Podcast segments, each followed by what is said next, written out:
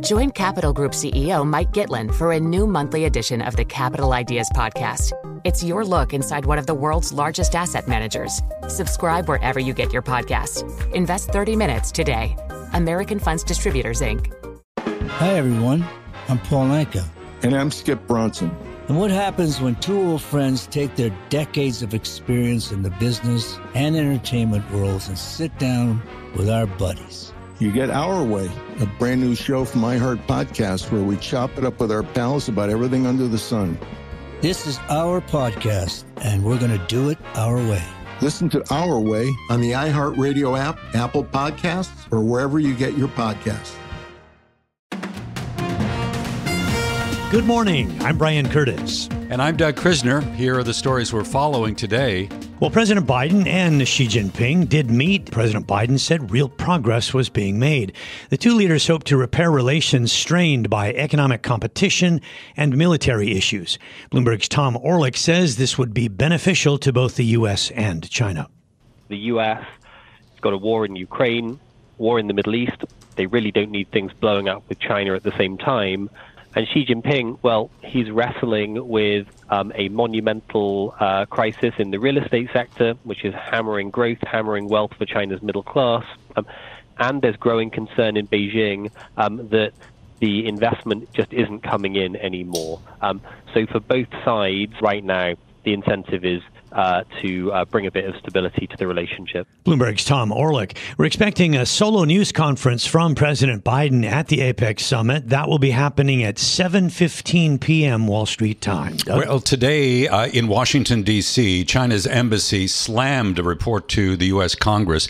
It said that U.S.-China relations were not getting better. We have more from Bloomberg's Yvonne Man. China denounced what was a critical report by the U.S. China Economic and Security Review Commission. The commission's annual report to Congress struck a downbeat tone just as Presidents Joe Biden and Xi Jinping were set to meet this week. Chinese embassy spokesman Liu Pengyu accused the commission of entrenched bias. The commission said China has shown an increased willingness to engage with the U.S., but has said there's little evidence that Beijing intends to make concessions or modify its policies to improve relations. The Chinese embassy spokesman said the commission's comments were irresponsible. In Hong Kong, I'm Yvonne Man, Bloomberg Radio. China's tech companies, Tencent and JD.com, both reported earnings that beat estimates. We get more from Bloomberg's Joanne Wong in Taipei. Tencent saw a gain of 10% in revenue after video advertising on WeChat propelled growth. Third quarter revenue was $21.4 billion. That's a sign that Chinese consumers are turning to social media and games despite a nationwide downturn. Meanwhile, JD.com posted a 1.7% rise in quarterly revenue. That's after heavy promotional spending. Revenue came in at $34.2 billion, just beating the estimate of 34 billion. Net income rose 33%. Both stocks jumped in U.S. trading on Wednesday. In Taipei, I'm Joanne Wong, Bloomberg Radio. Well, after the bell here in the U.S., we heard from Cisco Systems. This company is the largest manufacturer of computer networking equipment, and Cisco gave a troubling sales forecast. We have more from Bloomberg's Tom Busby. Despite posting strong results for the just completed first quarter, revenue up 8% to $14.7 billion, earnings of $1.11 a share. It's Cisco's outlook that was the big news. The computer networking hardware giant gave a disappointing forecast, well short of analyst estimates, reflected in an expected pullback in businesses reining in their spending on technology. Sales now forecast to be between 12.6 and 12.8 billion dollars, well shy of the $14.2 billion that analysts estimated. Tom Busby, Bloomberg Radio. And Brian, right now I'm looking at shares in Cisco down more than 11% in the late U.S. session. We hear that SpaceX is discussing an initial public offering for its fast growing Starlink satellite business as soon as late 2024. No final decisions have been made, but SpaceX reportedly has been moving the satellite unit's assets to a wholly owned subsidiary that would ultimately be spun off in the IPO. More from Bloomberg's Ed Ludlow. The idea of Starlink being spun off is something that Elon Musk and Gwynne Shotwell, who's the president of SpaceX, have discussed in the past. What's changed is just that the business has such momentum. We reported a couple of weeks ago that next year Starlink revenues could be above $10 billion, meaning the majority of revenues overall from SpaceX um, alongside the launch business. That's Bloomberg's Ed Ludlow. Following Bloomberg's report, Musk called it false in a post on X, the social media platform he owns. He did not elaborate. Separately, SpaceX received approval for the second launch of its groundbreaking Starship rocket. It ends an almost seven month hiatus, and it inches Elon Musk closer to his goal of sending humans to the moon and beyond. Now it's time for global news. President Biden says he's making real progress in discussions with Xi Jinping. They finished up their face to face meeting on the sidelines of APEC. Ed Baxter has the story and the rest of the news from the 960 newsroom in San Francisco. Ed. Yeah, that's right, Brian. Uh, both sides saying communication on economic and military issues and a thaw in the cold relationship. Biden says real progress. There's no substitute to face to face discussions. I've always found our discussions straightforward and frank, and I've always appreciated them. And the White House uh, has issued a statement saying that the president is very pleased with the meeting, saying he feels great progress was made. Earlier in the day, the White House said that uh, Biden would make it very clear that the U.S. was not pushing for Taiwan independence. We should hear more about that in the next hour. So, realistically, though, Dominic Chiu, senior analyst at the Eurasia Group, says anything coming out of this will not be earth shaking. Both countries will step up on restoring military dialogue, restoring people to people contacts, student exchanges, tourism, flights. Uh, there might also be corporate deals emerging, but these agreements are small in scale and will not fundamentally alter the decline in relations. But Bloomberg's Annmarie Hordern at APEC says it is important. I think the fact that these two individuals, the leaders of the biggest economies, two biggest economies in the world, are sitting down shows that they do want a different path forward, that both want to be able to manage this relationship and get something out of this relationship. For Xi Jinping, we know that he was pressing uh, economic issues when it comes to the sanctions and tariff regimes that are placed on Beijing from the United States. We do know that's something the U.S. does not want to meddle with at the moment. News conference scheduled for next hour. We should know more. Pressure on China has not eased coming from U.S. law enforcement. Meanwhile, FBI Director Christopher Wray telling a House committee today China's heavily involved in the fentanyl trade in the United States. We've got easily 2,000 active investigations across all 56 field offices into China's relentless efforts to steal our innovation and intellectual property. And over the past two years alone, we've seized enough fentanyl to kill 270 million Americans. That's more than 80% of all Americans. Yeah. Now, United Nations specific Middle Eastern countries, including Jordan and Turkey, have strongly condemned Israel's a- raid on Al Shifa Hospital. But Israel says its army has found weapons at the hospital, weapons as well as used by military equipment that says shows that Hamas was used so, uh, some kind of command center. But with the UN global reaction and becoming a bit frustrated as all of this drags on, Bloomberg's uh, security correspondent Nick Wadhams here. What we understand is that the administration administration is growing more and more frustrated with the way that Israel is conducting that campaign, and also a feeling, particularly in the Pentagon, that Israel is not heeding the advice of the U.S. We should say, at the same time, the U.S. is continuing to supply Israel with munitions, armaments, uh, all sorts of military equipment, including uh, 155 military, millimeter artillery shells. Which humanitarian groups say are a problem because they're harder to control and be precise. And uh, in the U.S., the government funding bill is being hashed out in the Senate. Uh, Senate Majority Leader Chuck Schumer says he is working with Minority Leader Mitch McConnell. And in fact, there, uh, our, our sources are telling us there's a good chance that there could be a vote tonight. Global news 24 hours a day and whenever you want it with Bloomberg News Now in San Francisco. I'm Ed Baxter, and this is Bloomberg. The Capital Ideas Podcast now has a new monthly edition hosted by Capital Group CEO Mike Gitlin. Investment professionals reveal their best mentors, how they find their next great idea, and a few funny stories. Subscribe wherever you get your podcasts. American Funds Distributors, Inc. Success is more than a destination, it's a path you take one step at a time. It's dedication, it's fortitude, and it's the work, passion, and grit inside of us that comes before all recognition.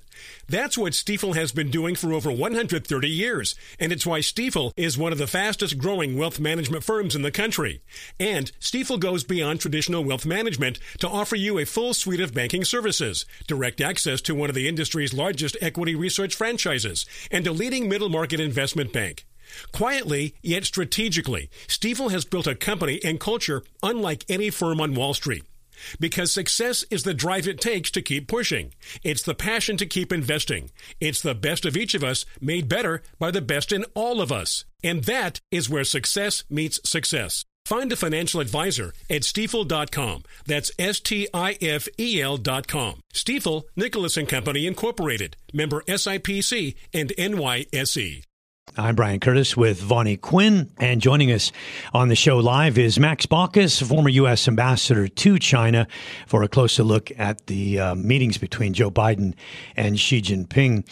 Ambassador, sometimes you, you get a lot summed up in a line, uh, and in Xi's opening remarks, he said a lot of generic things, but he also said that it's unrealistic for one side to remodel the other. And I think we know what he's talking about because China's not really trying to remodel the U.S., but he's charging the U.S. with trying to remodel China. And in a sense, he's trying to say, look, we're a communist country. We're not you. I think that's um, that's right. Um, they the Chinese believe that we are trying to impose our will on them. That is, Chinese think we do not sufficiently respect China as another major power, the second largest power in the world. It's in fact, China believes that the United States is trying to stop China's rise. Uh, when I talk to Chinese, I say, "Do you think uh, the United States is trying to stop your rise?" And oh my gosh, they'd about take my head off. Of course, the United States is trying to stop our rise. So it's it, there's a lot of tension there. Yeah, Xi said the world emerged from COVID, but the global economy is still under threats and also COVID's tremendous impact. How much is that weighing on him, Ambassador? Uh, quite a bit, frankly. It's a combination of COVID the Chinese think they did a good job with COVID when it first arose by shutting down um, a lot of operations, but it turned out the virus mutated, made things much worse, and then it's so bad, frankly, that um, there's really deep unrest among the Chinese friends I talked to in, in Shanghai. And so we opened up. Um, so COVID was a huge part of the problem. On the other hand, um, be, uh, because of COVID, a lot of Chinese were not working, so they did not have uh, income to save. And so when COVID was lifted, they didn't have money to spend. And add to that, the uh, Chinese government is a bit repressive on private sector. And I talked to my Chinese friends over there. I said, "Do you think that um, the, um, the private sector is being too suppressed?" And the answer I get is, "Yeah, pretty much. It's going to last that way, but we can still do business." Ambassador, we, we understand uh, that there is progress being made, and, and we know from the setup that uh, we're, we're looking for the possibility of a resumption of military to military talks, uh, a line of communication, and also this possible uh, deal on Chinese law enforcement cracking down on, on the product that makes fentanyl being shipped off to Mexico. Uh, th- those, are two, those are two pretty dramatic developments, uh, but is there anything else that you think that we can expect out of this that's quite tangible? Not really, frankly. Um, uh, the mill mill talks are extremely important um, because there could be some untoward events. A couple of ships bump each other, and if there's some line of communication, then one or the other could call the other and say and explain that that was just an accident. That's not a first shot of any kind of military aggression. So that's very important. The fentanyl is, I think, extremely important. For me, that's that's a that's a that's a huge possibility. That's a, for example, U.S. Congress right now is very strongly bipartisan is just like China. This U.S. Congress is also very bipartisan in an attempt to stop fentanyl. I mean, it's a it's a big opportunity for China to show some good faith, crack down on those precursors that are being sent over to Mexico. It's going to be a little, compl- be a bit complicated, but frankly, it's a huge opportunity for China to, sh- to show some good faith in trying to help the United States to deal with that scourge. Could, could, could I just ask a follow on that? Uh, because it's the cartels that are heavily involved in that in Mexico. Would they be able to get the product, uh, the component elsewhere? Well, I think not nearly as much. Of course, this is APEC, which means Mexico is there too. So uh, the administration can talk to Mexico and say, "Hey, why don't you help out by shutting down cartels?" China, we think it's going to do its part. It's complicated, but frankly, the major supplier of the precursors is uh, is China. Now, big pharma's got to be helpful here too, because there's a lot of wonderful drugs that made by American pharmaceutical countries, those precursors are also in China. So it's a bit difficult to separate the, the, wheat from the chaff, but I think it's a huge opportunity for China to show some good faith toward America by actually seriously cracking down on fentanyl. Ambassador John Kirby earlier told reporters that President Biden will make clear that the U.S. doesn't support Taiwan independence and that the U.S. doesn't want the status quo changed in any kind of unilateral way. Will he say all that directly to President Xi and will Xi agree? He'll say that directly, but President Xi will, will he won't show up, but he'll roll his eyeballs. He really won't believe it. You know, Chinese think that we say we adhere to the one China policy, but the Chinese also think we don't follow the one China policy. That is, we keep shipping more arms to Taiwan. We build up the military in the area, and, the Congress is not helping that much. So, um, uh, it's it's it's a real issue. I don't think Americans fully understand that the Taiwan is existential to China. It's non-negotiable. You know, Chinese as part of China in their view, and I think the more the United States could tempts fate by uh, sending too many arms over, the more it's going to cause more problems for Xi Jinping and the hawks in China, and it's going to just make the tripwire a little bit more sensitive. So I, I just think it's very important for our countries to be careful, we, and we should maintain the status quo in Taiwan as much as possible. You have to stay away from independence in, in the language. Uh, Self determination is, is a separate issue, and that the issue should be resolved by the Chinese and Taiwan people. Um, as long as you stick with that, you're probably safe with China. That's correct. And as a new development, um, the opposition parties have reached an agreement, which which strengthens them. So it's very possible that the the uh, that the in the elections coming up the first of next year, that the victor is going to be a, a, a, political party which is a little more aligned toward China, and frankly, that will reduce some of the tension. On the other hand, if the current party of Tsai Ing-wen prevails, that's going to tend to add to more tension on Taiwan because she's inching very closely to independence. She won't cross the line, she gets close. Hmm. Ambassador, we also know that various CEOs will be meeting with President Xi. Pfizer's CEO has confirmed this to Bloomberg, and we have also sources telling us everybody from the Microsoft CEO to Elon Musk will be there. Obviously, there are areas of discontent, tariffs, computer chips, economic coercion, and so on. But negative sentiment is plaguing China. Can President Xi do something to change this at this meeting? He'll, he'll, he'll, he'll certainly try. Um, there are about 300, 400 businessmen at that dinner tonight. Um, and frankly, he wanted to meet with the businessmen before he met with President Biden. The White House said, no, no, no, no. You meet with our president first before you have that dinner. At that dinner, he's going to really try. And he's going to say lots of nice, sweet words. And this American businessmen will really want to believe it they possibly can because it's such a huge market, China. And uh, I think that there's a good chance with all the good talk around this summit and with that dinner that there's going to be a little more effort by U.S. businessmen to think maybe but conducting more business in China after all. Ambassador, in one sense, has the horse already bolted the stable? has the mindset changed by a lot of big business that there are some things more important than profit? And they're now looking beyond China to places like India and Indonesia and Southeast Asia and such. Well, you know, it's everything is complicated. American business is starting to hedge its bets a little bit. The big enchilada still is China. It's much more than India, Thailand, Vietnam. So they're going to start to hedge their bets a little bit and set up some plants in those other countries. But they're going to look as much as possible uh, as they can in China. Um, and add to that, um, a you know, American business is also going into China to produce for China, that is, for Chinese consumers. A lot of American business is also going into China to kind of piggyback on China's efforts to do business in other Southeast Asian countries. There are lots of opportunities there. Essentially, American business is starting to hedge its bets a little bit, but don't forget, this is it depends on the sector. High tech doesn't do too well in China, but retail does very well in China. Pharmaceutical industry does very well in China. Energy industry does very well in China. So it, it just depends on the sector. Ambassador, thank you so much for joining us. Love the style, love the blunt talk, making sense uh, right here, live on Bloomberg Daybreak Asia. We appreciate it. Max Baucus, the former U.S. ambassador to China, again serving from 2014 to 2017.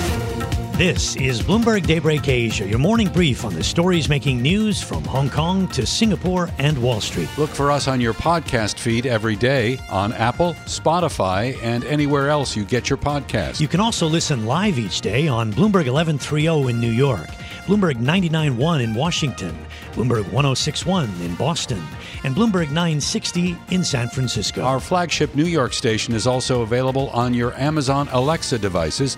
Just say, Alexa, play Bloomberg 1130. Plus, listen coast to coast on the Bloomberg Business app, SiriusXM Channel 119, the iHeartRadio app, and on Bloomberg.com.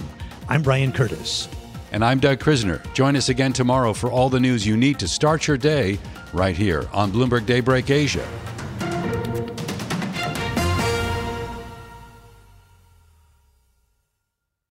Hi, everyone.